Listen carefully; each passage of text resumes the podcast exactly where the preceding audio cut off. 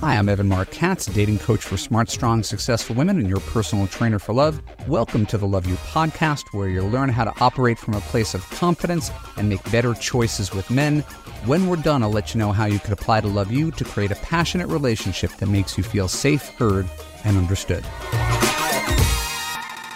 This is a special edition just for Lovesplaining subscribers.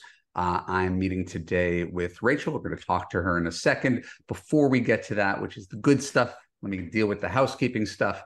If you are part of Lovesplaining and you enjoy it, please go to Apple. Please go to Spotify. Please leave us a five-star review or leave a one or two line comment that lets me know that you're listening and enjoying it. It makes a difference in the algorithm and allows us to reach more people, which is important when we're talking about something as valuable as love. And if by the end of today's conversation, you are really interested in getting your own coaching, don't forget, you could always apply to Love U to find a relationship that makes you feel safe, heard, and understood. I'll tell you more about that at the end of the call. So let's begin with Rachel. Rachel is a Love U graduate and at this point, a friend, but she's also a Lovesplaining subscriber.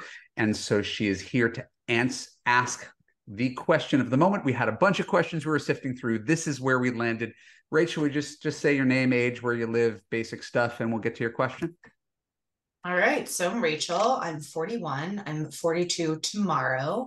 I live in South Florida. Thanks. Yeah. Happy birthday to me. I live in South Florida. My question is, so I had a really good first date. We, had conversations in the app. He did a video chat with me, which is something I like to do before I even give my number out.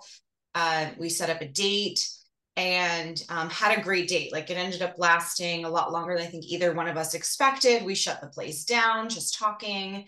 And then at the end of the night, like, had a nice kiss. He said he had a great time. He even during the date made comments about, oh, maybe we can take our dogs to the dog park and things like that, where he insinuated we would meet again. He texted me that night that he had a great time. I said the same thing, made sure to thank him for like dinner. And then the next morning, he responded and said, my pleasure. Have a great week. So number one, that felt like dismissive, because it's like, I won't, have a great week. Leading up to the date, he didn't text really in between. So he texted me, we set it up. He actually left it sort of ambiguous too. Like, how about Sunday? I'll touch base day of, and we'll pick a time and place. We just knew it was going to be the evening. So I'm not totally surprised, because he didn't do a lot of communication leading up to the date, but then sort of dismissive. I responded, and now I'm kicking myself a little bit, because I wanted to make sure that it was clear I did want to see him again, even though I know it was clear and I didn't have to do this. But I said, yeah, you too. Hopefully we'll do that again soon. And then that's it. I haven't heard from him. So, I know not to reach out, but I don't know what that means, what to expect. If I should reach out at some point, sometimes you hear people say that. That's where I'm at. Sure. Well, we get this a lot. We talk about this in our private Love U Facebook group as well. There's not necessarily a right or a wrong answer. There's not only one way to handle things.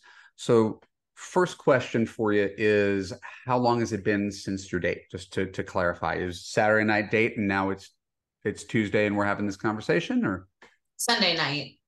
Sunday. So I heard Monday, or like first thing Monday morning, when he was like, have a great week. Okay. Yeah, got it.